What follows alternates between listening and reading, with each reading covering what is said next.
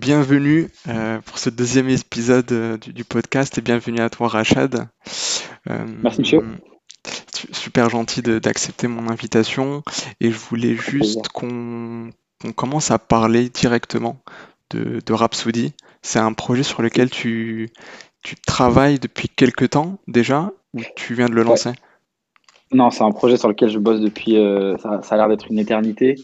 Le projet comment dire, est né pour de vrai, c'était euh, fin 2017, quelque chose comme ça. Mhm. Euh, en fait, à l'époque, euh, je venais de terminer, enfin, d'arrêter de bosser sur un projet de boîte où justement l'idée c'était de mélanger plein de sujets pour aider les gens à explorer de, de, nouveaux sujets. Donc, par exemple, comment tu parles, j'en sais rien moi, de la science-fiction avec avec de l'art, voilà, ce genre de ce genre de truc.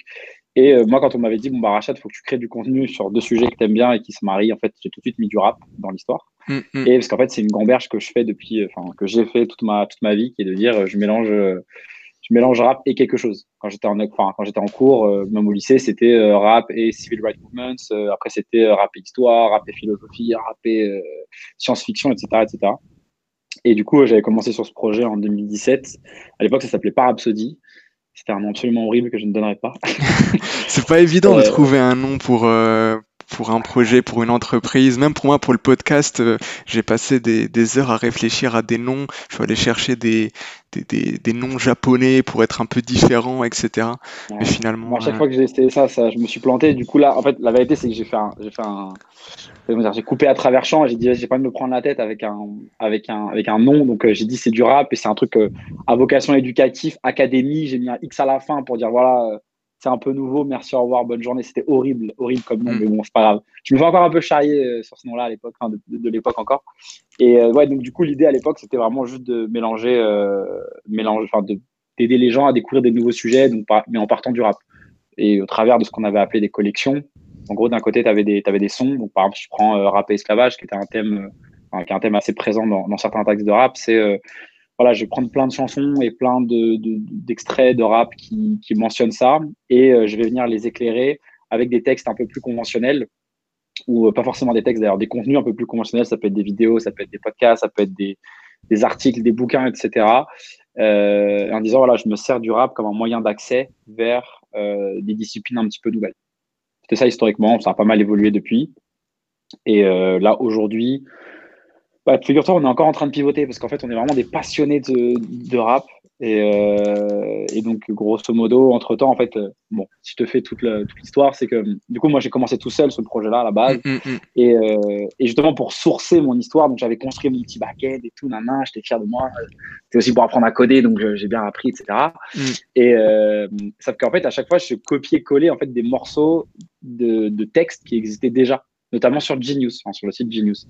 Et un jour, j'ai un pote qui m'a dit, mais Rachad, ce que tu fais, c'est complètement débile parce que tu es en train de copier euh, un truc qui existe déjà. Alors, je dis, mais oui, j'avoue, tu as raison, mais je sais pas comment on fait. Il me dit, bah attends, je vais t'aider et on va aller, euh, on va aller voir si on peut s'inspirer un peu plus fort, tu vois. Et donc, en fait, ce qu'on a fait, c'est qu'on a utilisé euh, des API qui sont dispo.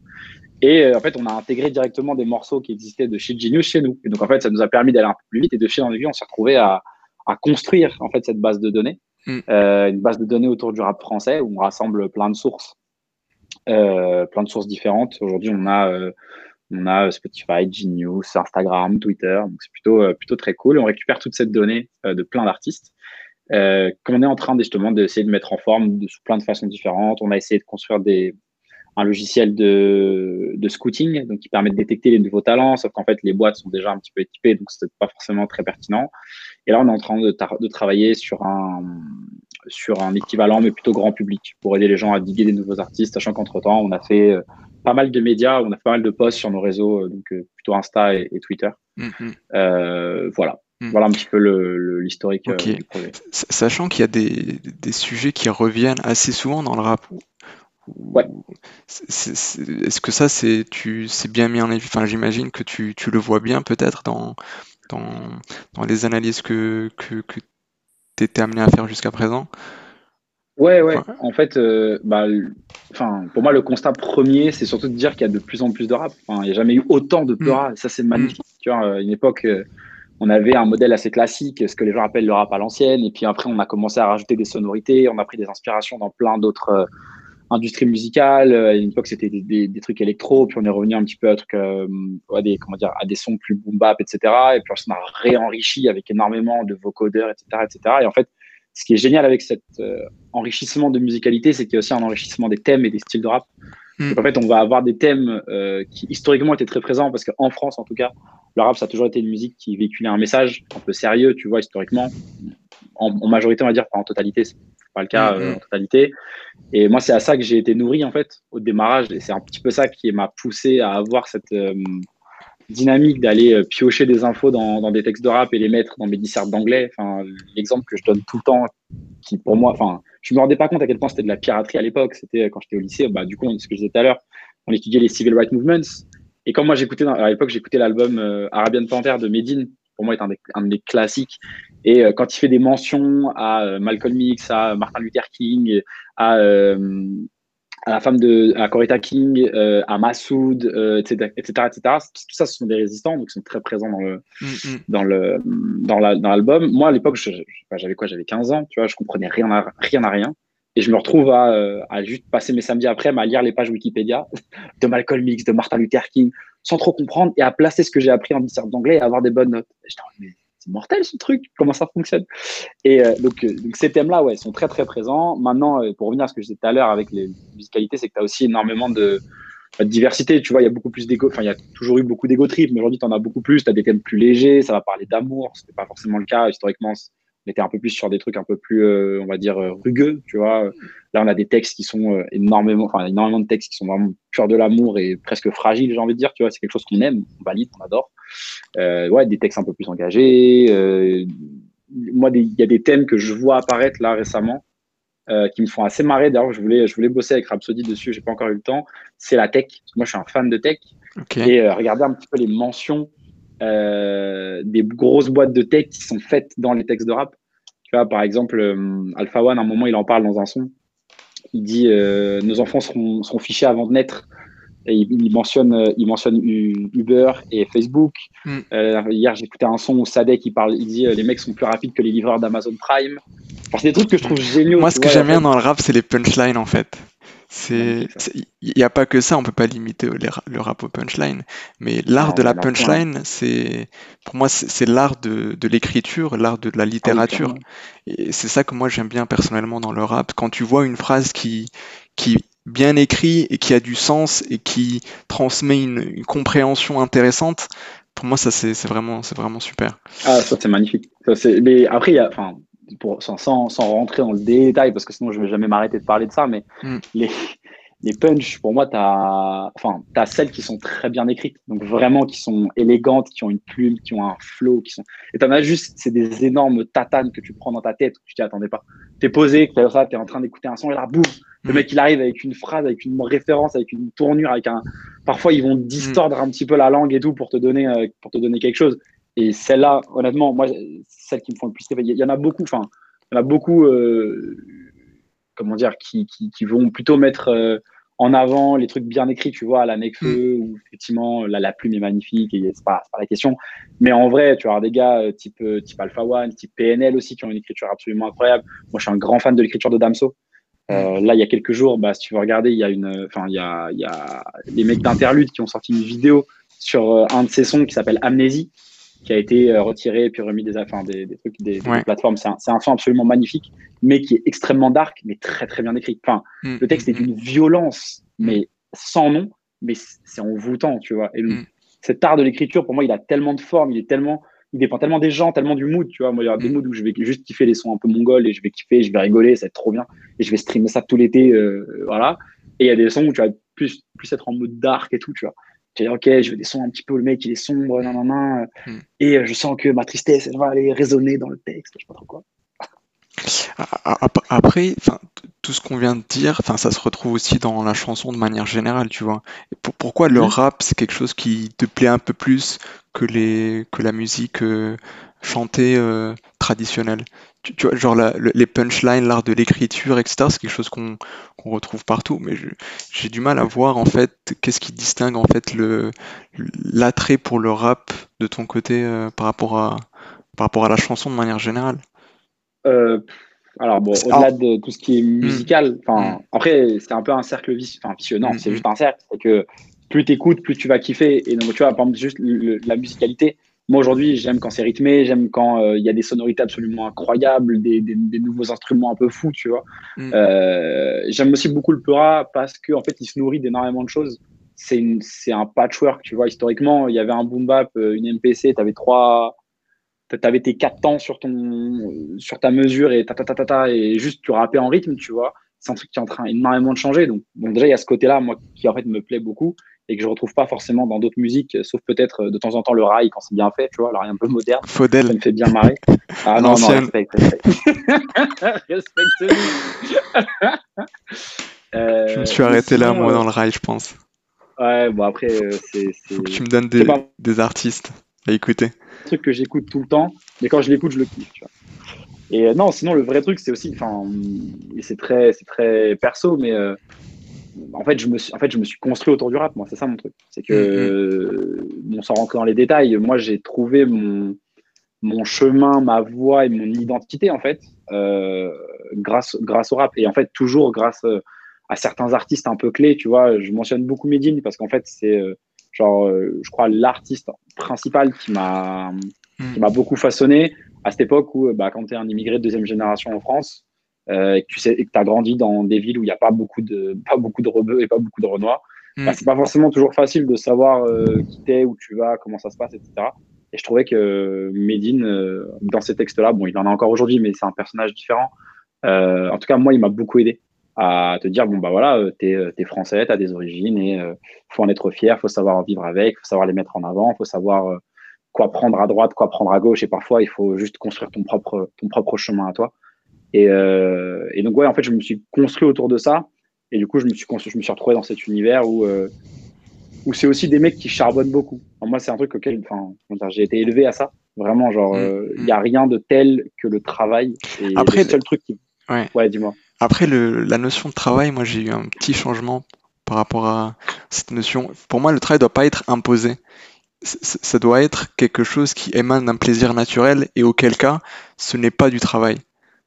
Ouais, bon, ça, ça, en fait, la théorie, je suis d'accord. Dans les faits, pour moi, c'est soit applicable quand tu es cadre sup et que tu as une passion qui paye bien, hmm. euh, soit euh, quand effectivement tu es un artiste, mais pour un, pour, tiens, pour un Damso, pour un Nino, hmm. combien de mecs qui sont plantés, tu vois. Hmm. Et donc, euh, franchement, sur la théorie, je suis archi d'accord. Dans les faits, si t'as pas de besoin de manger et que t'as pas de problème de job alimentaire, ouais, mais je, franchement, c'est l'objectif de tout le monde. Franchement, mm, mm, moi, c'est mm, aussi pour ça que je bosse sur Rhapsody, tu vois. Te dire, euh, moi, je kiffe la tech, je kiffe la musique, si je peux mixer les deux, ouais, c'est magnifique, tu vois. Mais à côté de ça, bah, ok, j'ai aussi un taf à côté, je suis freelance et, euh, et je gagne ma vie euh, à côté.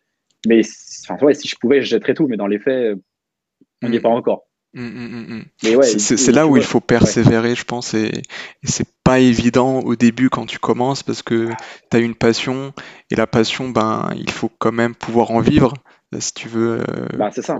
Euh, ça, Soit c'est vraiment une passion, tu l'as fait sur le côté pour, et tu n'as pas forcément besoin d'en faire tout le temps. Soit c'est, tu vois, comme la musique. Après, faire, vivre de la musique, ça veut tout et rien dire. Que tu peux être artiste, comme tu peux être un son, comme tu peux être producteur, comme tu peux être, euh, tu peux créer un label. Enfin, tu vois, la musique, c'est toute une industrie.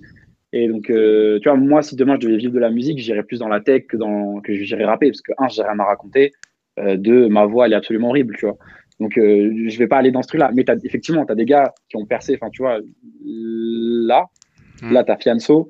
C'est un mec qui est là depuis 15 ans et qui a percé qu'après 15 ans de travail, tu vois, dans l'ombre et tout. Il a fait plein de trucs à côté. Et il en parle très bien d'ailleurs dans une interview euh, clip qu'il a fait avec Moussa il y a, un moment hmm. déjà. Euh, mais tu vois, ce qui est. Enfin, je sais pas. Moi, j'ai toujours ce truc de quelle est la limite entre le fait de s'obstiner et le fait de persévérer. Mm. C'est vraiment, genre, tu dis, il y a un moment, je vais juste être mais genre, euh, obstiné, ça sert à rien, je vais me taper un mur. Et l'autre, c'est si, ah, imagine, j'arrête maintenant, mais en fait, la prochaine fois, ça allait fonctionner, tu vois. Mm, mm. Et du coup, c'est, voilà. Mais je sais pas, pour revenir à ta question de pourquoi, pourquoi le rap résonne pas mal, je pense que ça, je me suis, je me suis retrouvé dans les valeurs de, certains artistes que j'écoutais au moment où j'en avais besoin de de me forger, de me, de me construire en tant que en tant qu'être humain, tu vois. Mm. Euh, et que depuis, euh, j'ai pas ressenti le besoin d'aller ailleurs. Et, euh, et en fait, moi, depuis que je suis gamin, j'œuvre pour que le rap devienne hmm. deviennent la nouvelle pop. C'est en train de se passer. C'est vrai que l'image du rap, elle est assez ambivalente, non? J'ai l'impression qu'il y a des personnes qui considèrent le rap comme une, un thème assez, violent et d'autres qui voient ça d'un meilleur œil, non? Enfin, ça dépend. Il y, a, quand même une idée de violence des fois qui, se dégage du rap. Bah, il n'y a, pas que, euh, a pas que le rap violent, hein, mais. Euh, non, c'est vrai.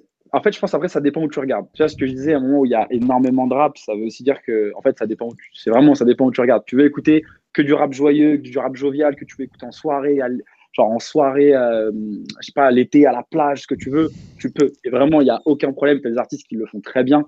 Tu vois, ils ne font pas que ça, mais des gens qui le font très bien. Tu vois, tu vas avoir des Jude, tu vas avoir des Naps, tu vas avoir euh, même des SCH, tu vois, des Nino qui le font très bien. Enfin, ça, c'est des gars qui font des sons où tu peux t'ambiancer sans souci. Maintenant, je pense que l'image violente, c'est un, une espèce de reliquat. Euh, un, déjà, je suis désolé, mais à l'époque, il y avait une vraie diabolisation du rap, c'était vraiment mal vu. tu vois, moi, j'ai grandi dans une ville, euh, on va dire plutôt bourgeoise, ouais. on ne pas dire Pierre. Et, euh, et, très souvent, juste parce que j'ai jamais été un voyou, j'ai eu plus peur de, de, mes parents que de la police, tu vois, de leur réaction si jamais je faisais des conneries. Et euh, même si j'étais bon élève, on me traitait de racaille, tu vois, ou de fausse racaille parce que j'écoutais du rap. Parce qu'en mm. fait, tu avais cette espèce d'image de c'est une musique de voyou. Parce qu'en fait, c'était une musique qui était engagée, qui véhiculait un message, et un message avec plein d'énergie. Mm. Tu vois, enfin, je sais pas. Mais c'est surtout dans le texte, je pense. Dans le texte, des fois, tu as quand même des mots un peu vulgaires. Après, ça dépend, c'est un délire, c'est un kiff, euh, c'est un kiff de, de, de, de l'écrivain. Oui et non. Tu vois, je vais, je vais reprendre une phrase de Medine qui est euh, j'ai pris les voix de la, enfin, j'ai pris les voix de la provoque pour tous les convaincre. Tu vois, emprunter les voies de la provoque pour tous les convaincre. Et, cette phrase-là, en fait, elle en, elle en, dit long, tu vois. C'est euh, historiquement, si tu essayes. En fait, le problème, c'est que je suis, à l'époque, en tout cas, c'est si tu jamais t'essayes de passer par les voies traditionnelles, tu vas te faire censurer et tu vas être nexté.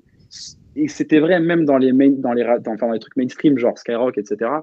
Euh, et c'est d'ailleurs une des raisons pour lesquelles le streaming a complètement changé la face du rap. Mais quand je te dis complètement, c'est complètement. Tu peux, tu peux checker la vidéo de. Enfin, c'est une série de trois épisodes euh, qui a fait Le Monde. Le journaliste qui a fait ça, il est génial. Il s'appelle Marc. Euh, j'ai oublié son nom, mais Marc quelque chose et il est mortel. Euh, la série s'appelle Rap Business. Pour checker. et c'est vraiment trois épisodes géniaux en fait qui te montrent et c'est trop bien parce qu'en fait le rap était tellement à côté des canaux de distribution classiques que quand il y a eu le streaming qui en fait où il y avait zéro intermédiaire, c'est-à-dire que moi demain je fais un son, je le mets, ça prend, il dure 20 secondes, je le mets sur les plateformes, les gens ils veulent écouter, ils écoutent, ils écoutent pas, tant pis, tu vois. Mm, mm. Et du coup tu bypasses tous les intermédiaires et ça va faire une espèce d'appel d'air où euh, bah ça y est, euh, en fait on s'est on s'est retrouvé absorbé dans euh, dans ce truc un peu plus mainstream et voilà, mais je sais pas, moi cette image violente, je pense qu'elle est elle est pleine d'énergie, elle est pleine de revendications, c'est très cool. Euh, et les gens qui aujourd'hui ne veulent pas écouter autre chose, ne veulent pas changer d'avis, on va dire, pour moi, c'est des gens qui font un peu les aveugles, qui se complaisent un petit peu dans cette euh, mm, mm, mm. image. Quoi. Et du coup, là, en ce moment, toi, tu, travailles dès que tu as du temps pour Rhapsody, mais en parallèle, tu es freelance, euh, freelance en, tant que, c'est ça, product manager. Exactement, monsieur. Tout à fait, monsieur Ouais, ouais.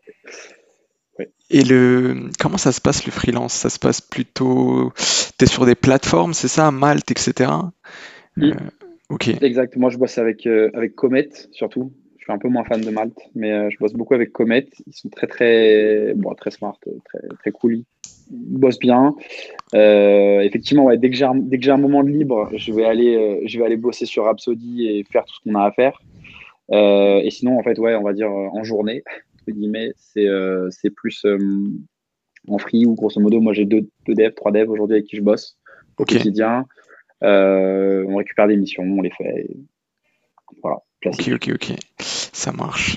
Et le, je pensais à Rhapsody. L'output de Rhapsody, c'est quelque chose vraiment qui pourrait intéresser les maisons de disques, etc., pour bien comprendre les tendances du rap, les, les, tendances des consommateurs, les tendances du marché. Je sais pas si ça c'est quelque chose que tu avais, que avais vu, enfin j'imagine que oui. Ouais, c'est bah en fait ça c'est toute la question de qu'est-ce qu'on fait de ce projet. En fait, euh, mm. si tu veux à la base ça a démarré vraiment comme un comme un projet où on se faisait kiffer. Euh, moi j'apprenais à dev euh, et on voilà on arrivait vers ce truc d'éducation. On s'est vite rendu compte que c'était un peu compliqué sans avoir une vraie communauté pour maintenir les collections, etc. Donc mm. on est parti sur ce truc de base de données qui en fait nous fait triper parce qu'aussi on est on est aujourd'hui on est quoi? On est 6 dans Rhapsody? Mm. on est, euh, on est pas mal d'ingé quoi. Et, tous les fans de rap, moi j'imagine que, enfin, c'est toutes les statistiques, ça peut vraiment les intéresser, tu vois. Ouais, c'est ça. Bah, et la communauté rap en France, elle est quand même, je pense, non négligeable, ce qui fait l'intérêt du projet. C'est ça, bah, c'est un, peu l'idée.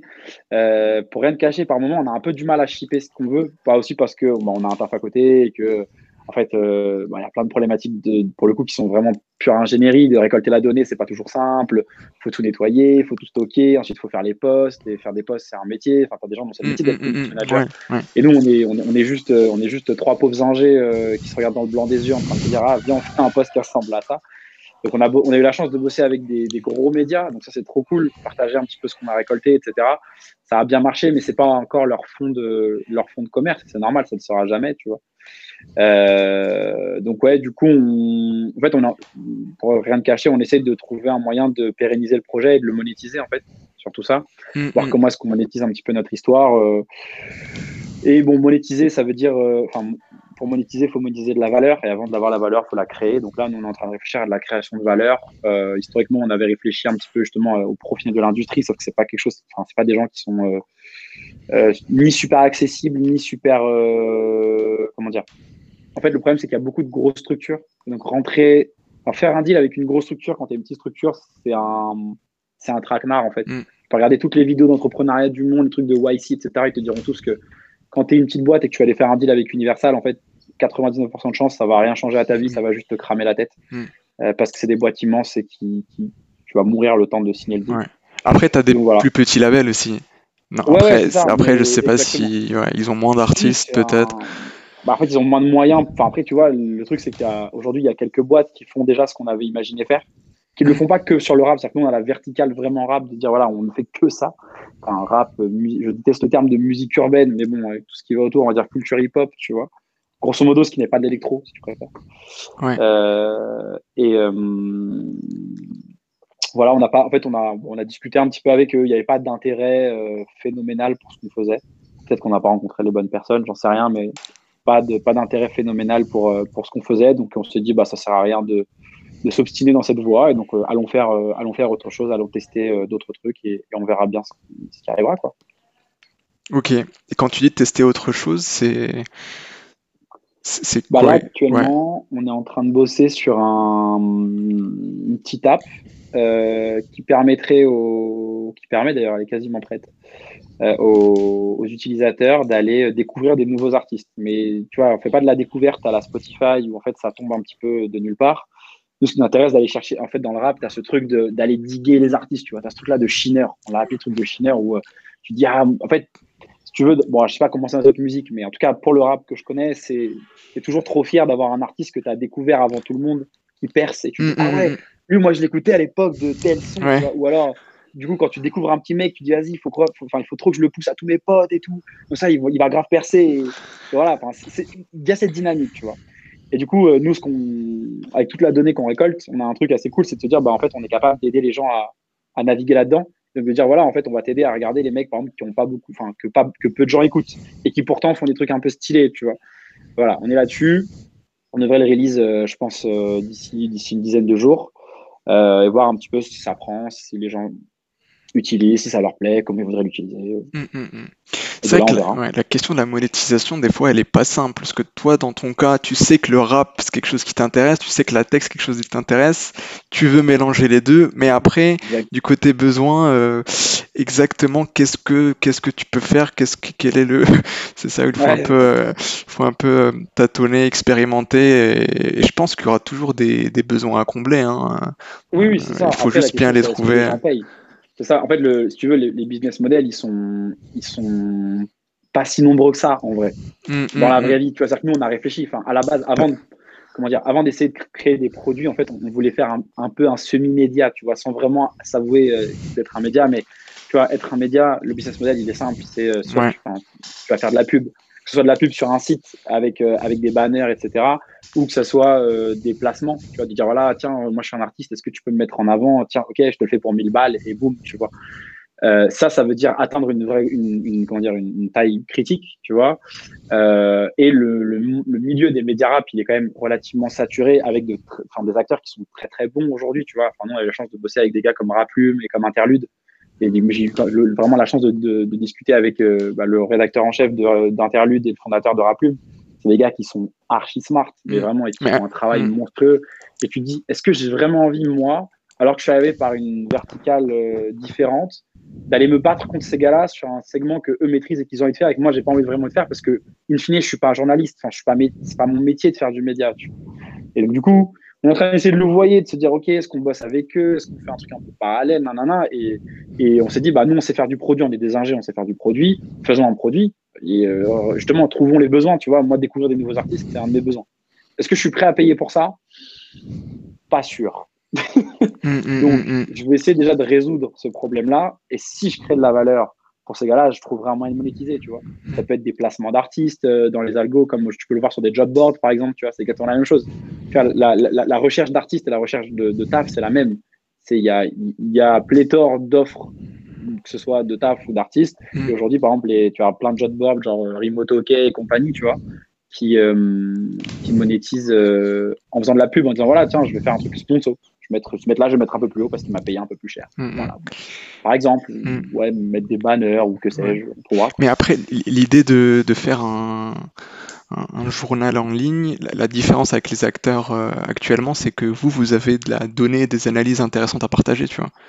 Ça, c'est un... Alors, c'est euh, presque vrai. En fait, nous, la seule truc qu'on a, c'est de la donnée. Les analyses, c'est un travail de journaliste qui nécessite énormément de taf. Et en fait, on s'est rendu compte que cette mise en.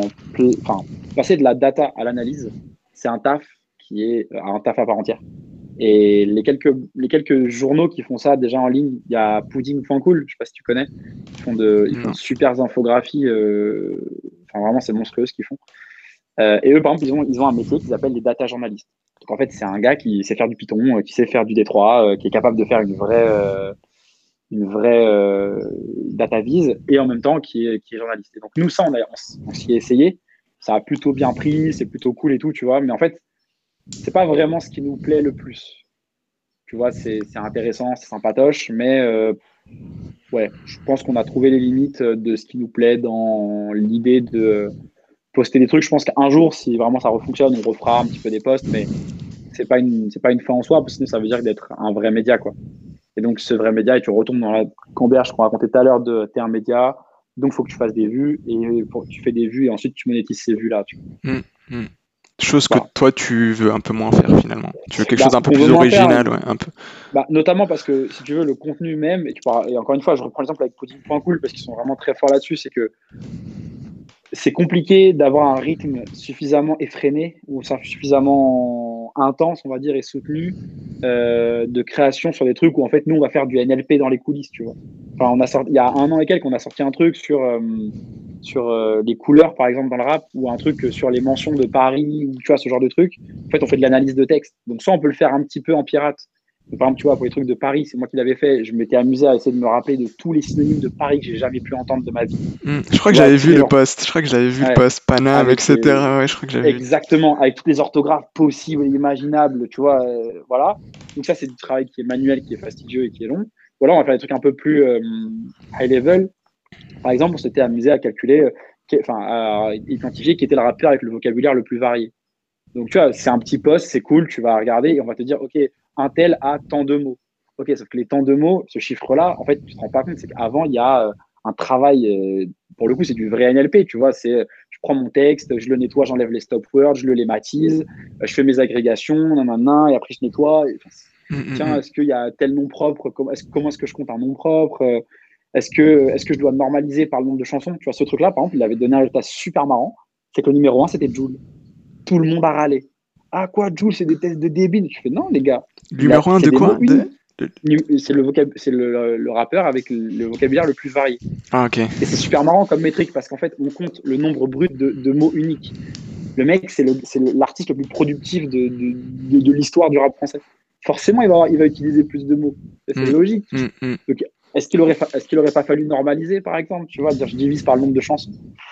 Enfin bref, du coup, c'est un. Il peut y avoir des débats. Euh, y avoir des débats. franchement, ce poste-là, c'était marrant parce qu'on d'un côté, on se faisait insulter, de l'autre côté, les gens, ils insultaient entre eux en mode, non, mais t'es vraiment un débile, hein. c'était beaucoup trop drôle. Et, euh, mais tu vois, produire ce poste-là, ça prend du temps. Et en fait, mm. il y a eu tellement de bazar qu'on a dû écrire un article médium pour expliquer la méthode à tous les gens qui râlaient, qui contestaient la méthode. Mm, Tu mm. vois, versus, tu vas faire vraiment du média un peu plus d'actualité où tu vas prendre une news, tu peux la creuser. Tu vois, les gars d'Interlude, par exemple, sont très bons là-dedans. Ils vont prendre une news, ils vont la creuser, ils vont faire un vrai travail de journaliste de fond. Ils ont une belle team derrière. Ils ont Justin qui est archi, euh, archi hyper, hyper, euh, qu'on appelle ça, hyper, euh, hyper actif. euh, et qui va faire plein d'articles, plein de trucs, tu vois, mais c'est un travail de tous les instants. Et les gars, ils sont full time dessus. Nous, on n'y est pas encore, donc euh, bah, pour l'instant, on, on s'est dit que c'était pas vraiment ce qu'on voulait faire. Mm, mm, mm. Ok. Et euh, moi, ce que je vois en fait dans le produit, c'est que en termes de modèle économique, c'est soit en fait tu t'adresses plus aux consommateurs du rap, soit tu t'adresses plus aux personnes qui sont dans l'industrie du rap et qui permettent l'émergence d'articles, tu vois. Si tu fais un peu un média, ça, ça, ça va plus être pour les, les consommateurs le- de rap. Et euh, Mhm. si tu envisages plutôt un, un produit euh, pour les maisons de disques, pour euh, que ce soit pour euh, trouver des, pour avoir des analyses sur le, le domaine du rap, pour identifier des, des, des rappeurs, ça, ça, ça peut être, c'est un peu plus du côté des, entreprises. Et ça veut pas forcément dire que tu peux pas faire les deux en même temps, il faut juste euh, bien regarder ce qui te plaît le plus peut-être, ce qui, euh, ce qui a le plus d'intérêt peut-être à date et concentrer tes efforts parce qu'en vrai tu peux pas euh, mettre tes efforts euh, dans euh, plusieurs choses à la fois, c'est- ça, ça peut être un Ouais, peu difficile. ouais. Ouais, complètement. C'est un vrai truc de, ouais, d'essayer de savoir où tu te, où tu te situes et quel est le plus intéressant et quel est le plus simple à mettre en place, tu vois. Typiquement, nous aujourd'hui, on a une toute petite, vraiment toute petite communauté sur, sur les réseaux. Mm. Euh, mais malgré ça, on a des gens qui nous suivent et qui, qui répondent. Tu vois, par exemple, cette histoire dont je te parlais de d'aller découvrir les nouveaux artistes, etc. Avant de se lancer, moi, je m'étais dit, ça peut être drôle de voir si les gens sont intéressés. Donc, sur notre story, tu vois, qui est vue par quoi Peut-être 300 personnes. Tu vois, on a, on a 1500 followers sur, sur euh, Insta, c'est rien du tout. Euh, Ouais, bon, il faut toujours ben, commencer quelque part, hein, On va, on va pas être à un voilà, million. non, euh, je, je crache pas dans la soupe. Non, non, je crache pas dans la soupe. Justement, je dis que malgré notre petite communauté, tu vois, on a des gens qui ont répondu présent. Tu vois, j'ai mis un typeform, j'ai dit les gars, si vous êtes chaud, euh, cliquez là-dessus et, et donnez-nous nos, enfin donnez-nous, enfin dites-nous si vous êtes chaud. Et on a eu une trentaine de gens qui se sont motivés, tu vois. Donc ce qui est plutôt pas mal, euh, enfin vraiment pas dégueu. Et donc euh, c'est trop bien de se dire, maintenant, en fait, comme on a commencé avec un truc un peu média, on a une, euh, on a virtuellement une base d'utilisateurs qui sont fans de rap à notre dispo, tu vois. En Mm. plus des communautés, Reddit, Facebook, groupe Facebook, je sais pas trop quoi, machin. Euh, et ça, c'est trop cool parce que du coup, ça peut nous permettre d'expérimenter euh, très très vite et très très bien. Surtout que les réseaux sociaux, ça va très vite. Donc, euh, en vrai, tu postes et dans les 5 minutes, tu sais si ton post il plaît ou il plaît pas. hein. Ça va très très très très vite. Mm, Pas besoin de, de se prendre la tête là-dessus. Versus aller voir des, des mecs de l'industrie, donc faut appeler, trouver un mail, demander la dispo, que le mec soit dispo, qui décale pas à la dernière minute, qui te donne l'info, dans la C'est un peu plus en background, enfin c'est un peu plus en, ouais, en background. euh, T'es un Ouais, peu moins sur le feu de. Ouais. C'est ça. Il y avait une série récemment hein, avec un, l'émergence d'un d'un rappeur Attic, non? Je, je l'avais vue, elle était pas validée, Ouais, ouais, elle elle était. Tu Ouais. l'as vue? Ouais, très cool. Très cool. Très cool la série. Ouais, j'ai bien, j'ai bien, j'ai bien rigolé. Après, je connais pas assez les milieux du rap, pour, enfin l'industrie pour dire euh, ouais, c'est archi réaliste. Ah, c'est pas réaliste. J'avoue, euh, je vois juste que c'est archi marrant et que la série est bien, enfin, moi je trouve bien faite. C'est un plaisir d'avoir une série qui traite pas du rap n'importe comment, tu vois. On sent que Gaston Bide, c'est un mec qui a, qui kiffe ça, quoi. Donc euh, il lui rend honneur. Franchement, la série, elle est, je la trouve assez juste en tout cas. Mm. Euh, c'est vrai que c'est, enfin moi, Attic, j'avais jamais entendu parler de ce gars-là avant, donc euh, bah comme beaucoup Mm. de monde, je. Mais je crois qu'il a percé euh, justement aussi en partie grâce à la série, grâce au succès Oui, de la série. ouais. C'est bah, Bosch, euh, Bosch qui joue, euh, je sais plus comment il s'appelle dans la série euh, Carnage, ouais, c'est ça. Mm. Euh, a percé grâce à ça aussi, en plus de, de la petite Zumba là, euh, bien ou quoi là, euh, enfin John, c'est ça. Et euh, franchement, tant mieux. C'est c'est une strat, c'est une strat comme une autre. Tu vois, t'as des gars, ils- t'as des gars comme Fianso qui vont aller bloquer l'autoroute pour faire parler d'eux. T'as des mecs qui vont faire une série. T'as des gars, ils- t'as je sais pas Kobalade qui va distribuer de, c'est- c'est du CBD, je crois, pour la sortie de son album. Enfin, tu vois, aujourd'hui tout est tout est bon pour faire de la com quoi. Et ils ont raison. Enfin, c'est cool. Mm, mm, mm. Dans une autre vie, je pense que t'aurais, t'aurais kiffé être rappeur. Ou, ou même dans cette vie-là, hein, peut-être. euh, Ah, J'ai pas, j'ai pas de légitimité. Je pense que le fait d'être dans le rap Il faut avoir du talent, tu vois, il faut avoir du talent forcément. euh, Ouais, Parce que c'est- ça, c'est pas du chant, c'est pas du chant. Du coup, euh, si, si on ne sait pas chanter, on, ouais, on peut, peut ouais, après il faut avoir un flow quand même. bah, après, ça se travaille. Honnêtement, tu as, des, as des mecs, tu vois, qui. Effectivement, tu as des gars pour qui c'est inné, mais tu as des. Enfin, honnêtement, 99% des gars là, ils ont charbonné. Enfin, vraiment, euh, tous les mecs, même les, même les flows qui ont l'air simples, tu vois, c'est énormément de travail. Et, le contre-exemple pour moi parfait, c'est PNL. Les mecs, euh, tout le monde dit ouais, les mecs ils se contentent de hurler dans un vocodeur. Tu dis non, les gars, mm, mm, mm. ne pas hurler dans un vocodeur. Il y a énormément de travail de musicalité. Et je sais pas si. Ouais. Moi, je pense que tu penses que ça se travaille, que tout le monde peut être rappeur, tu penses? Avec du travail oui, moi je pense que avec du travail, tu fais ce que tu veux. Après, il faut avoir un, timbre de voix, un timbre de voix qui aussi, euh, je pense, ça se travaille. Un, des cours de chant, ça existe tout le temps. Deux, aujourd'hui, on a énormément d'outils pour euh, des trucs de vocodeur, etc., pour rendre une voix euh, plus claire, plus machin. Et sinon, c'est trouver le, le, style de musique qui convient mieux à ta voix. Tu vois, moi, j'ai pas une voix super grave, par exemple. donc, en fait, est-ce que je vais aller m'amuser à chanter encore plus dans les aigus? Est-ce qu'il faut que je fasse un truc un peu lent, un peu rapide, tu vois? Hmm. Euh, un peu intense. Et du coup, tu as déjà fait des tests, tu as déjà écrit des, des, petits raps ou pas En fait, j'ai jamais eu envie d'écrire. ah, j'ai écrit deux, trois machins parce que les gens me, me disent Aracha, tu devrais écrire. mais j'ai rien à raconter. Et parce qu'en fait, comme je suis un bousier, mais vraiment dans le français, mais vraiment, c'est.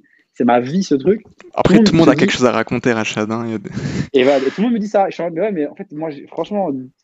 Mais toi, à l'intérieur, à l'intérieur, tu te, tu ressens pas le besoin de d'écrire des, des, textes ou des.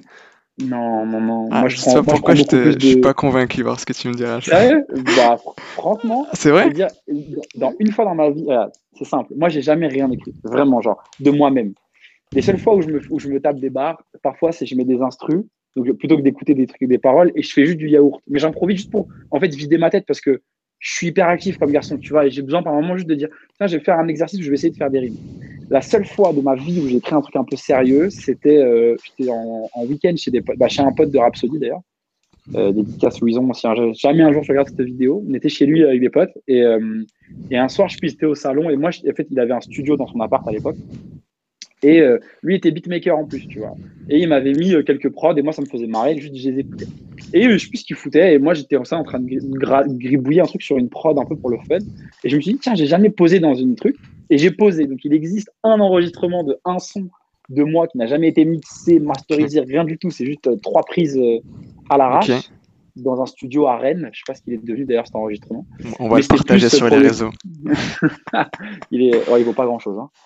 Euh, mais ouais, non, ah, franchement, c'était plus pour le kiff que plus pour l'expérience, tu vois. et pour mm, le mm, fait de dire, mm, ah ouais, c'est cathartique, ça m'a fait du bien, j'ai besoin de m'exposer. Moi, je suis plutôt du genre à, être une grande gueule dans les coulisses, tu vois, et garder en perso ce qui a besoin de garder en perso. Donc, il faudrait que je me fasse un personnage un peu égo trip, mais je suis plus un rigolo qu'un mec sérieux, quoi.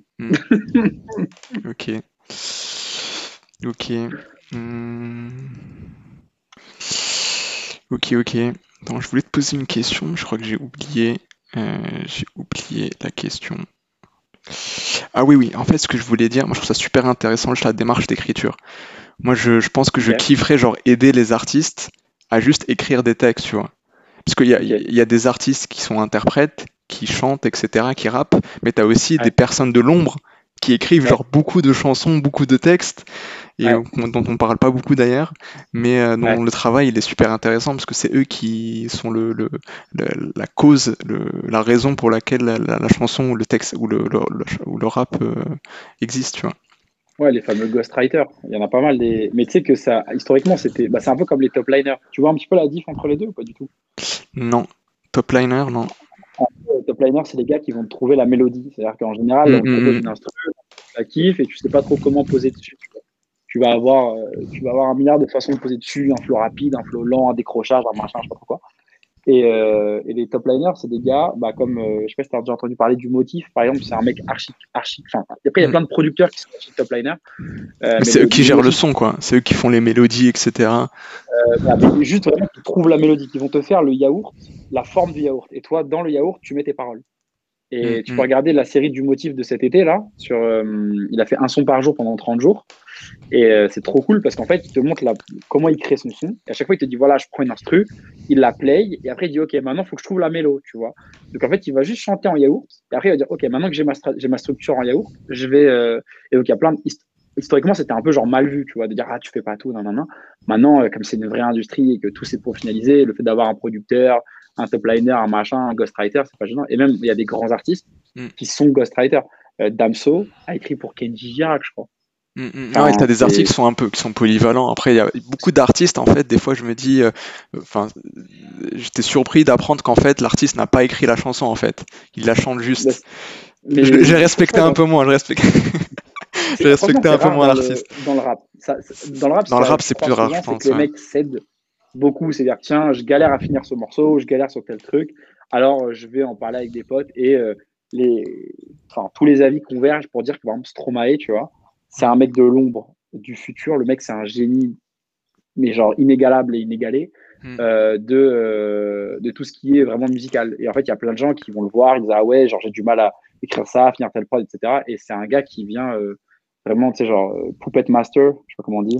Oui, c'est lui qui gère le son, qui fait les mélodies, etc. Je pense que c'est lui, hein, Ouais, ouais, c'est ça. En fait, le, mm, gars est mm. polyvalent. Euh, alors, gérer le son, ouais, je sais pas s'il est un son à proprement parler, mais tu vois, le mec fait des prods, le mec, euh, le mec écrit, le mec fait des top lines, etc. Et le mec vient, euh, enfin, vient en, numéro 10 de, de beaucoup d'artistes, tu vois. Et beaucoup de gens font ça entre eux, tu vois. C'est assez, c'est assez commun et c'est pas mal vu, en fait, de dire mm, j'ai juste besoin d'un coup de pouce pour écrire ou pour finir un couplet, tu vois. Ouais. Ouais. Je pensais aussi à un truc, tu vois, les... t'as beaucoup de rappeurs qui finalement savent pas chanter, qui savent rapper, mais qui savent pas chanter à proprement parler. Ouais. Bah, on a inventé le vocodeur pour ça, je pense. Le quoi, le? Le vocodeur. Le vocodeur. Tu vois ce que c'est? Non. Euh, le vocodeur, c'est euh, une espèce de voix électro. Tu, tu vois la voix de T-Pain, à quoi elle ressemble? Ouais, ouais. Bah, ça, c'est full vocodeur. Alors, je suis pas, je suis pas un gesson, donc euh, il y a peut-être des imprécisions dans, dans, ce que je raconte, tu vois, mais il y a plusieurs types de, mes de. Et, en fait, tu as vocodeur et autotune. Deux trucs euh, mm, mm, mm. qui, je crois, sont un peu différents. Encore une fois, je suis pas spécialiste. Mais grosso modo, c'est un effet un peu robotique que tu appliques sur une voix qui fait que tu pourras jamais chanter faux. Mais je crois que j'ai du mal, moi, avec ça. C'est pas vrai, quoi, non? Enfin, du coup, c'est pas, le vrai, pas la vraie voix de l'artiste. c'est bah, en fait, c'est pas que c'est au contraire, c'est c'est pas la vraie, enfin c'est pas la voix de l'humain, mais c'est la voix de l'artiste. En fait, euh, si l'artiste décide de dire euh, je chante, oui. genre Daft Punk, qui met, enfin Daft Punk quand il y a des voix un petit peu, euh, bah, pour le coup full auto-tuné, tu vois, ou full vocodeur sur son truc, personne ne dit ah c'est pas la voix de l'artiste. Mm. Et c'est une direction artistique comme une autre et, et c'était ça a été très mal reçu quand c'est arrivé dans le rap, mais c'était en 2009, je crois que ça arrive dans le rap, tu vois, un truc comme ça. Maintenant, enfin, je connais pas d'artiste qui n'en fait pas, quoi. Si peut-être quelques-uns, euh, et encore, euh, des gars comme Fris Corleone, tu vois, il y a encore. Il y a encore. Hum, hum, hum. mais ça a le bon goût de permettre à tout le monde de, de, chanter un peu, ou en tout cas de changer de, de, de hauteur de voix, tu vois. Ok, ok. Ok. T'en avais marre d'être employé, du coup? Ah, cette question de killer, ouais, de ouf. Ah, ouais, j'en avais ras-le-bol de ouf. Euh, T'es resté quand même pas mal de temps. T'as resté pas mal de temps, non? T'as fait combien d'années de. Euh, j'ai fait 20 mois, presque deux ans. Presque deux ans Presque deux ans, ce qui pour moi est un, un exploit. Ouais. Euh, ouais, en fait, en fait non, c'est pas que j'en avais marre d'être employé à proprement parler, c'est que j'en avais marre euh, de pas être aux commandes. Voilà, j'aime bien faire ce, que, ce dont j'ai envie. Euh, la boîte dans laquelle je bossais, c'était plus trop ce qui m'intéressait à cette époque. Et, euh, mm, mm. et du coup, je me suis dit que bon, j'allais, j'allais passer en free, notamment pour avoir du time pour bosser sur Rhapsody, quoi.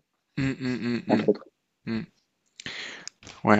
Ah ouais, avoir plus de liberté, c'est vrai que ça, c'est vraiment top, quoi. Après, c'est un peu ah, plus difficile, mais c'est un peu plus, c'est un peu plus, en termes de sécurité, c'est un peu plus, euh, c'est un peu moins confortable, mais euh, tu peux tout à fait super bien gérer en étant freelance, en créant ton ah entreprise. Oui, il y a des, fins, je pense même que d'ailleurs, une fois que tu es bien installé, etc., tu gagnes mieux ta vie en freelance qu'en CDI. Hein. C'est fort probable parce que tu n'as pas d'intermédiaire et que, bah, voilà, tu, tu génères pas mal de chiffre d'affaires, surtout en tech. Mais euh, hmm. ouais, après, c'est. Hmm, tu peux tout faire en télétravail aussi.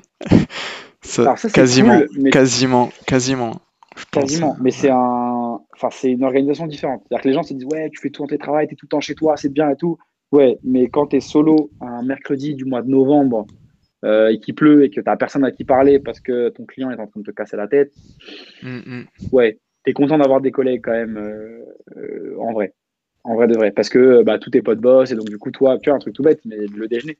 Moi, je déjeune tous les, quasiment tous les jours chez moi, tout seul. Et c'est très bien. Maintenant, je suis habitué, c'est pas un problème, tu vois tu mets une série Netflix, c'est très cool. Mm, mm. C'est vrai que le lien euh, social, c'est pas c'est pas la même chose euh, en télétravail que, euh, que d'aller au bureau, etc. Et c'est ça aussi un des points que j'apprécie peut-être un peu moins en freelance, c'est que es un peu, tu te sens un peu seul aussi. Après, tu peux parler avec d'autres freelanceurs, etc. Mais tu n'as pas trop cette, cette camaraderie. Ouais, c'est ça. C'est le point que les gens négligent énormément euh, de l'extérieur, en fait. C'est-à-dire que tu, la solitude, tu ne la connais pas, tu ne la comprends pas tant que tu ne l'as pas vécu. Enfin, moi encore là, ça va, parce que tu vois, moi je bosse avec des devs, j'ai toujours un petit peu les mêmes. Euh, mm-hmm. enfin, j'ai toujours les mêmes têtes avec qui on discute, avec qui on rigole et tout. Mais euh, tu vois, genre, il y a un an et quelques, on va dire en novembre ou octobre 2019, vraiment au tout début, j'avais pas, j'avais pas de clients, c'était compliqué, tu vois. Mm, mm. Euh, tu te sens seul, vraiment seul. Genre, euh, tu es tout seul face à toi-même et tu te dis, ok, bah j'ai pas de clients, je suis éclaté, il euh, faut que, faut que je me bouge. Tiens, à qui je peux en parler, non, non, non. Et d'ailleurs, nous maintenant, pour, pour contrer ça, on se fait avec avec d'autres potes qui sont indépendants, on se fait des, sessions, des journées où on va bosser chez quelqu'un, tu vois. Mm on se lève le matin, on se retrouve à 9h, euh, on prend le petit-déj ensemble, et après on se fait la journée de taf, et, euh, et, on dîne ensemble, et après on. Merci, au revoir, à la semaine prochaine. quoi. C'est très cool, tu vois. Mmh, mmh, mmh. Ouais. En dehors de la période de Covid, je sais que tu as de plus en plus d'espaces de, de, coworking qui se développent. Et, mm. ça aussi, c'est super pour les freelanceurs parce que tu peux, euh, tu travailles en même temps, euh, tu es à côté de personnes qui sont potentiellement aussi freelanceurs, qui sont potentiellement, qui font aussi quelque chose en indépendant et ça aussi, c'est aussi pas mal. D'ailleurs, je crois que tu n'avais pas lancé une.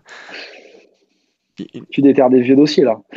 Ouais, ouais. Si, si, on avait, on avait taffé sur un truc comme ça avec un pote à l'époque, mais justement parce que, comment dire, en fait, euh, le cowork, tu vois, enfin, je sais pas, est-ce que toi tu fréquentes souvent des, genre, des lieux de coworking ou jamais? Le coworking, c'est vrai que moi je me dis que pour l'instant je vais plutôt au Starbucks, tu vois, si j'ai envie de, travailler, euh, travailler dans un café. Euh, parce que les prix, des fois, j'ai l'impression qu'ils sont quand même pas, pas si faibles que ça. À, Paris, tu es à 20 balles la journée, hein, ni plus ni moins. Donc, est-ce que tu es là, tu es prêt à lâcher 20 balles euh, pour bosser Après, je vois toujours des gens à l'intérieur, hein, du coup, je me dis que c'est peut-être que moi. non, non, non. Euh, en fait, si tu veux, pour moi, c'est marrant, euh, je ressors les vieux éléments de pitch de l'époque quand on bossait sur ce fameux projet coworking là. C'est que. pardon, je fais un truc, tant pis. c'est que tu n'en as pas marre du Starbucks tant que tu n'as pas mangé toutes les galères possibles et imaginables du Starbucks. Mais tu vois, moi, j'ai passé des temps dans des Starbucks, mais tu, sais même pas. Internet qui est éclaté, le bruit, l'impression qu'on va te, mm, mm. va te péter tes affaires dès que tu vas aller aux toilettes. c'est vraiment genre. C'est oppressant, quoi. Mm, et du coup, à un moment, tu vas te dire, OK, je préfère aller chercher un peu de, un peu de trucs pro. Et, euh, et je pense que les coworks, c'est effectivement plus pour les gens, enfin, pour qui c'est professionnel, tu vois. C'est-à-dire que 20 balles pour une entreprise et 20 balles pour un particulier, ça n'a pas la même valeur. 20 balles pour une entreprise, c'est vraiment genre, euh, mm, mm. ok.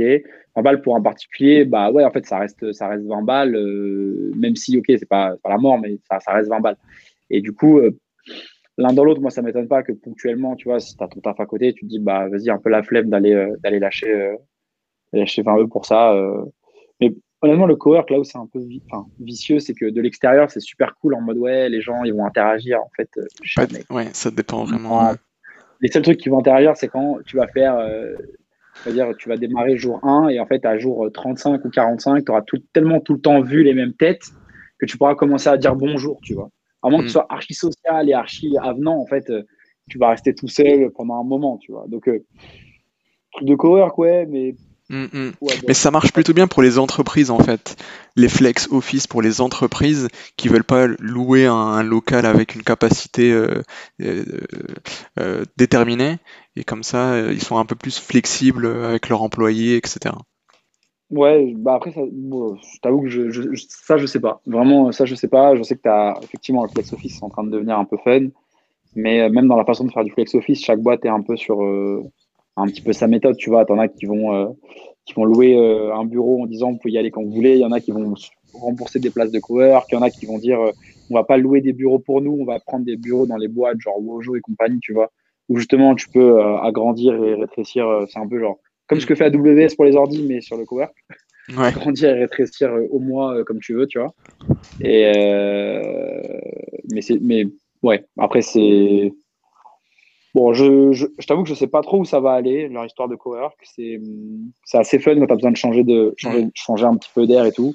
Mm. Mais honnêtement, moi, depuis que je suis freelance, je bosse chez moi, je me suis fait un vrai setup, tu vois, le fait d'avoir euh, un bureau avec euh, un mm. grand écran, euh, mm, avec une souris, un machin, une vraie chaise, tu vois, et pas être plié en quatre sur une table comme ça, sur mon écran 13 pouces au Starbucks.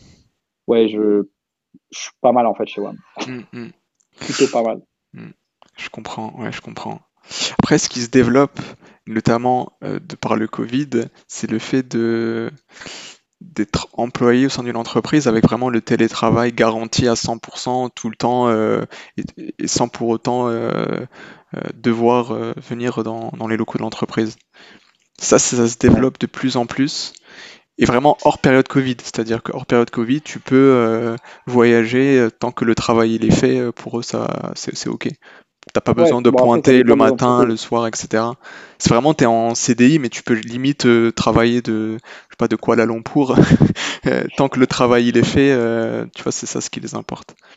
Ouais, après ça, enfin, je pense que la théorie elle est bonne, la pratique elle est un peu plus complexe parce que tu as, comment dire, tu as déjà le problème du fuseau horaire, le fait de dire ah ouais, je dois pouvoir interagir avec mes, mes, collègues, tu vois, si tu es à Kuala Lumpur et qu'ils sont à San Francisco, tu vas avoir un, gros plus 8 heures de décalage. Donc en fait, quand toi tu termines, il commence. Hmm. Après, tu as, 3-4 heures, ouais. Tu as, juste 3-4 heures. Euh, je tu peux gérer. Avant, euh, chez Hitch, tu vois, par exemple, on, recrutait sur euh, plus ou moins 3 heures. C'est-à-dire qu'on était à Paris et, et, on avait des gars qui étaient jusque, bah, tu vois, jusque quasiment au Moyen-Orient. Par exemple, moi, j'avais un dev dans ma team, il était en Afrique du Sud. Même, exactement la même heure. Ouais. Juste qu'il était de l'autre côté du monde. Et c'était incroyable, tu vois.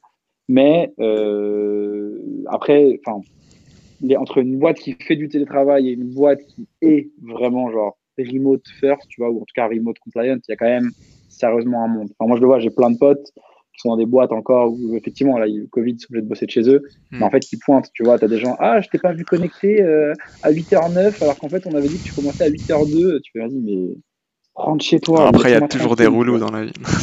ouais, mais je pense que c'est vraiment lié à l'ADN. Tu vois, genre, moi, je sais quand j'étais fini, en vrai, honnêtement, mon taf, il était fait j'étais dispo quand il y en avait besoin, mais si j'avais besoin de prendre une pause de deux heures ou de m'absenter une heure euh, pour aller chez le médecin ou, ou juste parce qu'en fait, voilà, c'est tout, je, je, prenais une pause pour aller, je sais pas, me balader dans Paris, tu vois. Et je disais, bah, ok, au lieu de terminer à 19h, bah, je termine à 20h, ou terminer à 20h, je finis à 21 et bah, très bien, fin de l'histoire. Hmm. Tant que le taf est fait. Mais ça nécessite aussi que les, que les managers soient prêts à, à accepter ça.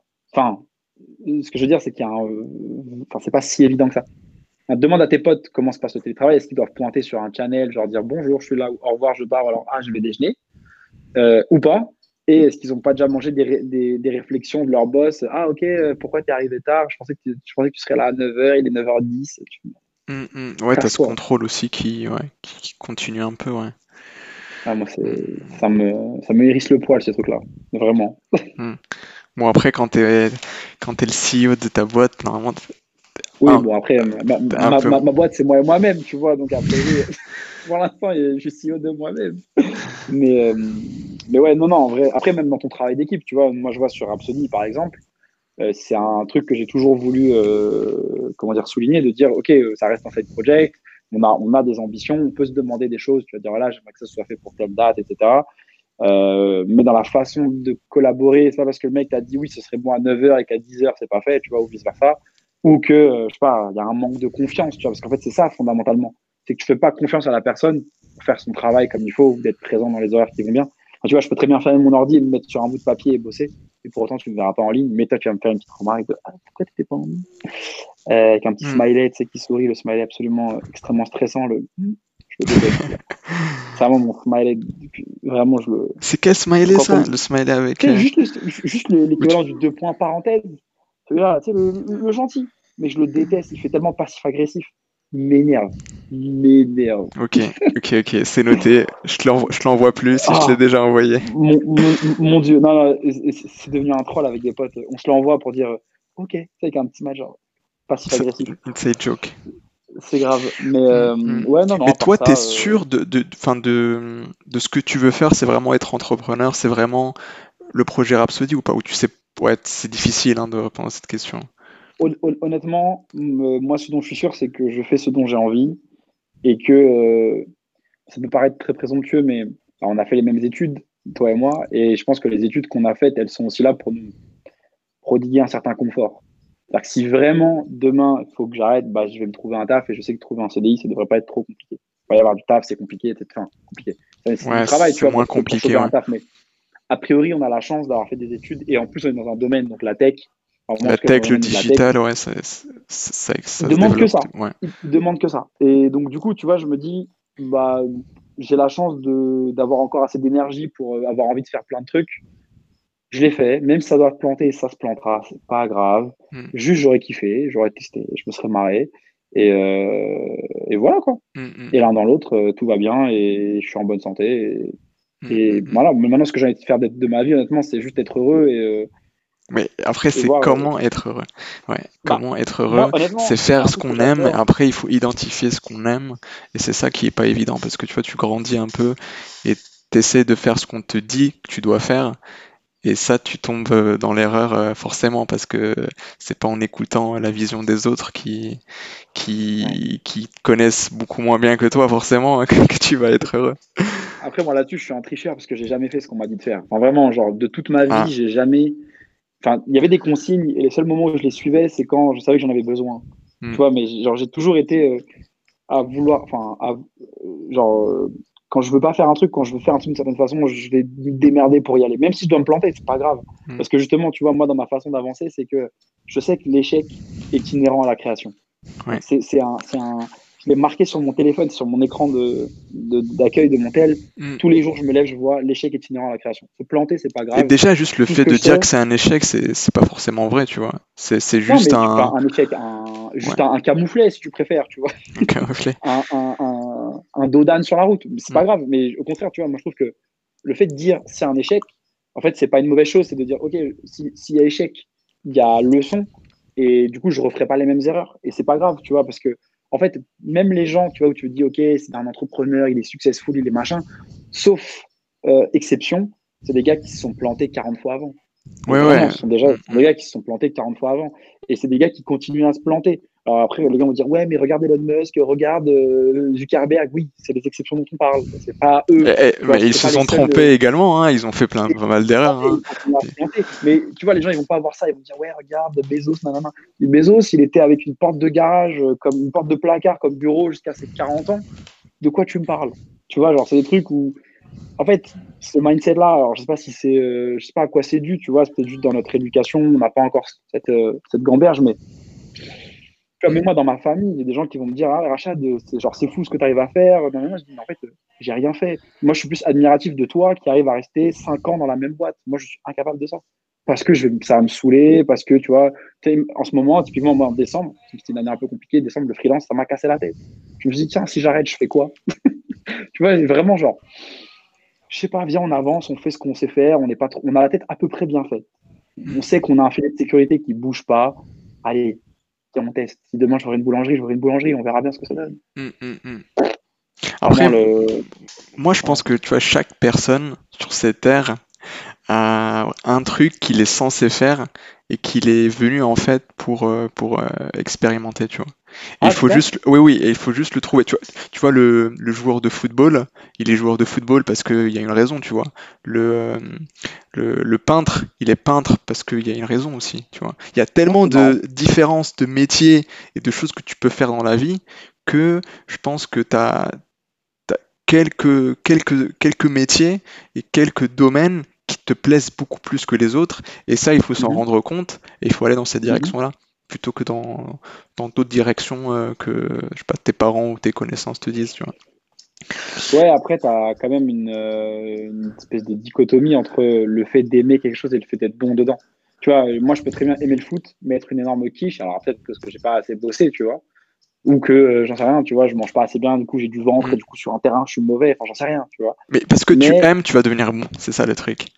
c'est parce que tu aimes, forcément en fait, si tu aimes, tu vas passer beaucoup de temps dessus, et si tu passes beaucoup de temps dessus, tu vas être forcément, forcément beaucoup mieux que, euh, que, ouais, mais que la moyenne. au niveau de la, de la Ligue 1, tu vois, typiquement tu vas te dire, ok, la moyenne elle joue en CFA, si t'es meilleur, t'es en Ligue 2, est-ce que t'as le niveau pour être en Ligue des Champions, tu vois?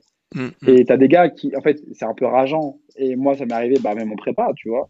T'as des mecs, t'as l'impression qu'ils foutent rien, ou en tout cas, t'es sûr qu'ils foutent moins que toi, mais leur cerveau est mieux câblé, ou en tout cas, ils vont plus vite. Et du coup, toi, tu peux t'obstiner. Et ça veut pas dire que tu n'iras pas à leur niveau, en tout cas, ça dépend de la période de temps, tu vois. Mm. Mais pour moi, il faut au contraire euh, trouver l'espèce de sweet spot entre ce qui te plaît, ce à quoi tu es bon, et euh, cette espèce d'émission. Les, les Japonais, ils ont un terme pour ça. Ah oui, oui, je vois, c'est euh, quoi C'est Ikigai Attends. Ikigai, exactement. Ikigai, ouais, ouais. Ce truc-là, tu vois. Et Avec la rosace, là. Ouais, c'est ça. Franchement, c'est... Ouais, c'était plutôt bien fait, je trouvais, l'Ikigai, ouais. Ils prennent plein de...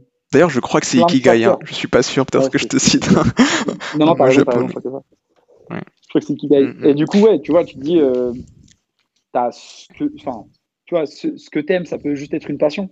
Et juste, tu peux faire ça le dimanche matin... Euh, euh, après, une fois, que tu as regardé Automoto, tu vois, tu te dis, vas-y, je vais aller, euh, je vais aller faire ce truc-là, c'est ma passion. Mm. Je peux pas forcément en vivre, tu vois. Mm. il y a des degrés, je pense. Il y a vraiment des degrés de, de, ce que tu aimes. Il y a des trucs où tu es très bon, tu vois, où tu aimes moins, mais ça peut, te, ça peut te faire vivre et c'est très bien. C'est un job alimentaire, tu vois. Et bon, alimentaire, après, ça peut, ça peut, ça peut, être très bien payé aussi, tu vois. Si pour une raison X tu as de l'instinct euh, mm. à la bourse, mais que tu pas ça, bah vas-y, libre à toi d'aller faire des trades, de devenir trader et de gagner bien ta vie, tu vois, j'en sais rien.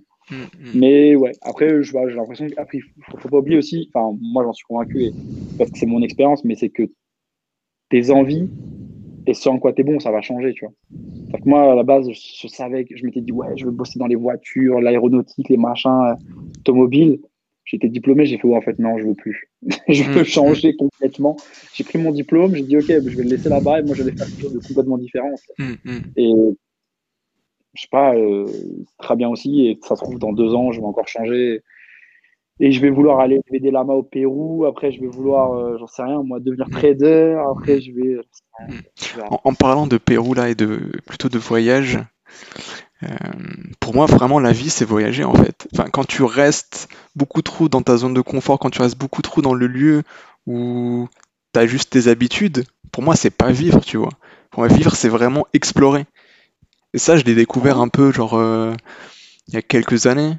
Euh, parce que je n'ai pas tant voyagé que ça finalement euh, jusqu'à 21 ans, enfin mis à part ouais, quelques voyages avec le travail de, mes parents, mais en tout cas juste le fait de, de voir le monde, pour moi ça c'est, là je parle juste de, moi, de, de, ce que j'aime personnellement, juste fait le, fait de voir le monde, de voyager à max, pour moi ça c'est vraiment un, un kiff incroyable, tu vois.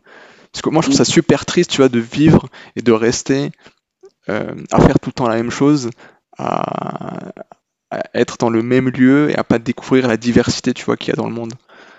Et ça, ça me fait un peu, ça me fait un peu chier parce qu'avec le Covid, c'est grave chaud maintenant. De... c'est grave chiant en fait. Tu, tu peux, mais c'est chiant quoi, faire des tests, etc. Après, euh, je pense que après ça dépend d'où tu pars. Tu vois, genre le lieu dans lequel tu es. Tu vois, enfin, moi je suis à Paris. Tu es à Paris en ce moment. Hein, ouais, ouais, je suis à Paris. Ouais. Ah, tu vois, l'avantage de, de Paris, c'est que même si je sais que t'adores Paris, toi. Je sais que Non, mais franchement, si tu veux visiter, tu veux découvrir des nouveaux trucs. Moi, j'aime la nature. La nature. Ah, eh ben, on a la chance d'être en France. Tu prends une voiture, tu roules une heure, tu es à Fontainebleau. Tu peux cueillir tous les champignons que tu veux, tout ce que tu veux, tu mm. vois. Toi, t'es plutôt citadin que, que campagne? Ouais, ça dépend. Ça dépend. Euh, ah, moi, je suis très clairement campagne, mec. Moi, la ah nature, c'est un, c'est un putain de kiff, mec. Moi, je me sens tellement mieux, mec, en campagne que, qu'en ville. En ville, t'as, as le bruit, t'as. Je sais pas, moi, je préfère largement être dans la nature complètement. Ah, je sais pas, moi, j'ai grandi en ville, je suis bien. Euh, T'es bien en ville, avec ton confort de ville. Ouais, ouais, je sais pas. Hmm. Après, c'est cool d'explorer d'autres trucs, tu vois, mais je sais pas, peut-être à petite dose. Et puis surtout, je sais pas, tu vois, en France, on a, on a tellement de paysages différents. Euh, que ouais, c'est comme tu dis, c'est dommage de pas y aller. Maintenant, euh, encore faut-il avoir les moyens et surtout euh, faut-il avoir la motive de se bouger. Euh, tu vois, par exemple, si demain tu veux aller, je sais pas moi, t'étais chez dans le Luberon, espèce de petit, enfin de grand parc naturel, mm. machin, à côté d'Avignon, tu vois, c'est truc complètement nouveau que j'avais jamais vu. C'est trop cool, tu vois. Mais intuitivement, j'y serais pas allé parce que c'est mes potes qui m'ont traîné là-bas. J'ai dit, bah, ok, très bonne idée, euh, allons-y. Mm, mm, tu vois. Mais ouais, je suis d'accord. Voyager, c'est quand même euh, un gros kiff. C'est un gros kiff, euh, rencontrer des gens, rencontrer des cultures. Mais tout le monde n'est pas prêt pour ça, tu vois. moi, je suis allé en Chine il y a deux ans maintenant, juste avant le Covid d'ailleurs. Euh, euh, et, honnêtement, euh, c'est tout le monde n'est pas dans le bon mindset pour découvrir des trucs qui sont différents et qui ont vraiment sur des standards, mais aux opposés, aux antipodes vraiment de, de, de, de, nos règles de vie, de nos mœurs, tu vois. Et moi, le premier, il y a des moments où, tu vois, par exemple, en Chine, la notion d'espace personnel, c'est pas la même que nous on a, tu vois. Les gens vont pas avoir de problème à se pousser, à, à presque se bousculer quand il y a du monde, etc. Alors que, bah, en fait, en Europe, ou en tout cas dans ces civilisations-là, nous, dans lesquelles on vit, c'est un peu moins courant, tu vois. Ou alors, ça va être un peu plus discret. C'est pas, je viens, je te mets un gros coup d'épaule. Tu vois, moi, par exemple, j'étais avec ma mère et ma mère s'est fait bousculer. Et moi, d'un coup, le mec, j'allais le tuer. Tu vois, mais d'où tu pousses ma mère? T'es qui? Mm, mm. Et euh, en fait, non, non. C'est juste culturellement, c'est différent. Ni le sont dans la bonne lecture, mais faut être prêt intellectuellement, tu vois, de, à faire cet effort pareil, le fait de manger avec du bruit, le fait de cracher par terre, le fait de. Je sais pas, il y a un milliard de trucs, tu vois. Et en fait, une fois que tu as compris, tu dis, bon, bah, ok, je suis là en explorateur, je me fais coin, petit, je me mets dans un coin et je regarde. Et, j'aime, j'aime, tant mieux, j'aime pas, tant mieux. Après, tu, tu, peux voir des différences et il y en a euh, entre les cultures, mais aussi ce qui est intéressant, c'est de voir aussi les points communs entre, mm-hmm. entre tout le monde. Et ça, c'est, c'est aussi un truc euh, qui, qui est intéressant. Euh, puisque si on se rend compte vraiment des points communs entre tout le monde, je pense que c'est aussi une, une, bonne solution à, pas mal de, soucis peut-être. ouais, bon après moi je suis convaincu que les soucis ne viennent pas des, enfin viennent que très rarement des. Ça vient de l'ego, je pense. La plupart des soucis viennent de l'ego. Ouais, mais tu vois les vrais, oui, oui, oui, c'est vrai. Ça, je suis complètement d'accord avec toi, 100% vrai. Mais c'est peut-être plus le, comment dire, quand on dit euh, se rappeler qu'on est tous pareils, c'est je pense pas qu'on va, on va, on va naître nous-mêmes et aller faire, euh, par exemple, tu vois, des guerres. Euh, entre, entre guillemets, les guerres, c'est pas bottom-up, tu vois, c'est top-down. Ça se décide là-haut et ça, reste des êtres, c'est des êtres humains, ceux qui sont euh, au top. Hein. Ouais, Ou bien c'est des aliens, on sait pas. Des reptiliens. Des reptiliens, ouais. Est-ce que Macron? Mais non, non, en vrai, je sais pas, moi je suis un peu moins. Enfin, moi j'ai grandi dans la dans le comment dire le, fait de se dire que les gens ne te veulent pas forcément du bien. Et c'est une c'est une vue de l'esprit qui se enfin qui c'est marrant depuis que je suis grand enfin grand depuis, que j'ai grandi Ils te veulent pas du bien c'est-à-dire qu'ils limite volontairement ouais. moi je pense que c'est juste l'inconscience. moi je pense que c'est la... ah, ouais. moi je pense que c'est l'inconscience en fait. C'est juste que la personne qui commet euh, quelque chose euh, euh, qui, te porte préjudice, en fait, elle, commet cette erreur-là parce qu'elle ne peut pas faire autre chose que la commettre. Elle n'a pas une, awareness suffisante pour voir un autre comportement qui serait plus intelligent, qui serait plus juste. Ah c'est pour ça que archi utopiste ça non? Je sais pas. je pense pas. Je pense juste de la psychologie. Les gens, qui font du mal, ils le font pas volontairement. Bah, la, ah, je sais pas. Bah, Franchement, après, qui n'a jamais fait du mal à quelqu'un, tu vois, en disant je sais que ça va lui faire du mal, mais je vais le faire quand même. On l'a tous fait et on le fera tous encore, honnêtement, sans se mentir. Ah bah, à part si l'humanité évolue. bah, oh merde. Vous avez 4 heures. Vous avez 4 heures. Non, mais tu vois, genre, les. Moi, ça m'impressionne aussi, tu vois, les cultures où tu as la notion de paix qui est centrale tu vois, la, culture bouddhiste, euh, les Tibétains, ils ont vraiment dans leur culture et dans leur façon de vivre euh, une importance suprême accordée à la notion de, paix, tu vois, de peace. Et dans mhm. beaucoup de cultures, cette notion de paix, on n'en parle pas tant que ça, tu vois. Moi, je pense qu'au Tibet, les gens sont beaucoup plus peace que dans n'importe quel. Après, je n'y suis pas allé, mais je, je pense que aussi cette, cette façon d'accorder de l'importance à la paix, et au respect, c'est quelque chose qui, qui, est super important. Mmh, ouais, je, sais, ouais, ouais, oui, je suis d'accord. Enfin, après, et c'est là où l'éducation rentre en jeu. Dans l'éducation, des fois, on parle de, de matières, euh, voilà, qui sont peut-être euh, pas si utiles que ça finalement euh, que d'autres, tu vois. et ça, je trouve ça un peu dommage. Ça, je trouve ça un peu dommage. Tu vois, juste, le, par exemple, la finance. Je pense que ça vaut le coup qu'on parle un peu de finance même au lycée. Mhm.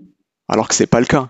Le Mhm. rapport à l'argent, euh, juste comment être euh, un minimum successful financièrement, ça c'est, t'as aussi une mentalité à avoir, un comportement à avoir pour, euh, voilà, Est-ce que tu as la maturité pour, euh, pour naviguer, tu vois, cette info? Parce que, tu vois, par exemple, la finance, honnêtement, regarde, aujourd'hui, enfin, je sais pas, moi, Mais je suis t'as des cours d'économie, les, hein. les maths, tu vois, je sais faire. Mais je, tu vas me mettre devant un, un dashboard de, de, de finance, je vais le regarder une cour et je vais dire, OK, comment ça se Non, lit, mais comment tu, tu commences pas à pas, finance élémentaire, les premières bases, etc. Et je pense que c'est à la Bien sûr. portée, tu vois. Tu penses que c'est à la portée de tout le monde? Ah ouais, je, je sais. Ouais. Après, euh, je sais pas, moi je, me- moi je me reprojette le rachat de, à 16 ans. Je dis rachat, tu vas parler finance, je vais te regarder de, de travers, je vais dire, mais de quoi tu me parles? À 16 Je n'ai ans, spé maths, t'as, tu parles de, de maths sup- assez poussées quand même, hein. Si tu t'es en terminale scientifique, euh, je pense que c'est largement à la portée de. Je parle pas de c'est vrai. finance super a- avancée non plus, hein, mais euh, tu vois, des, des notions de base. euh. Mais je pense que l'éducation, c'est aussi pour créer une des, des citoyens obéissants qui ne s'écartent pas trop de, de la norme, etc. Bon, on verra, on verra comment, si les choses vont changer ou pas. C'est bien vrai, ça. Bon, bon, je crois que ça fait une heure et quart, Rachad. On a parlé de, de Rhapsody, beaucoup de Rhapsody. On a aussi parlé de d'autres sujets euh, euh, qui euh, qu'on a considérés intéressants. Est-ce que toi, tu voulais, t'as d'autres sujets que tu voulais aborder avant la fin de ce podcast? Des sujets que, que tu as en tête, qui te tiennent à cœur, une pensée qui te vient maintenant? Une pensée, allez à l'école, écoutez vos parents, ayez des bonnes notes? Avoir des bonnes notes, ouais. Euh, Non, non, à part ça, euh, non, non, en vrai, rien de, rien de particulier comme ça qui me vient en tête. euh, à part, à part merci de, de m'avoir invité, c'est très, très gentil, c'est un honneur pour moi d'avoir pu participer à cet épisode numéro 2, quel plaisir. Et, euh, et on, voilà, on te souhaite plein de, plein de réussite pour ce, pour ce podcast, plein de, plein de bons retours et que tu arrives à inspirer plein de gens autour de toi et, et même des gens que tu ne connais pas Mm. sur, sur Internet. Quoi. Ah, c'est super gentil là, ce, ce mot de la fin, il est, il est magnifique, Rachad. Merci beaucoup, hein, du coup, Rachad, pour, euh, pour cet épisode-là. Et on, Merci je vais mettre le lien pour accéder au site Rhapsody, parce qu'il y y a un site Ah, euh, pour, euh, Ouais, les réseaux, c'est ça, ouais, plutôt les réseaux sociaux. Pour les Insta, réseaux sociaux. compagnie. et euh, on se tient au courant pour la suite de ton projet. Et peut-être que tu, tu reviendras euh, euh, dans le podcast euh, d'ici quelques temps pour, en- pour en reparler. Avec grand plaisir en tout cas. Merci beaucoup, Rachad. Merci Monsieur Bad. À Bonne fin de journée. Toi aussi.